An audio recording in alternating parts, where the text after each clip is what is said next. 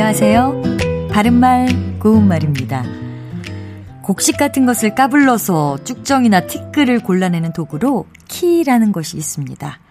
여기서 까부르단 말은 키를 위아래로 흔들어서 곡식의 티나 건불 따위를 날려버린다는 뜻의 동사입니다. 그래서 콩을 까불러서 건불을 날려보낸다 이렇게 표현합니다. 까부르다의 준말은 까불다인데요. 여기서 주의해야 할 것은 보통 가볍고 조심성 없이 함부로 행동하다 또는 건방지고 주제넘게 굴다라는 뜻을 가진 동사 까불다와는 별개의 표현이라는 점입니다. 키로 곡식 따위를 까부르는 일을 키질이라고 하는데요. 이것은 동사 까부르다와 관련이 있는 말인 까붐질과 비슷한 표현입니다.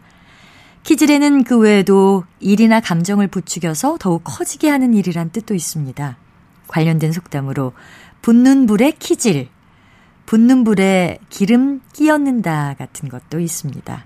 이것은 말려야 할 일을 말리지 않고 오히려 부추겨서 더 하게 한다는 말인데요. 속담 불난데에 부채질 한다와도 비슷한 뜻입니다.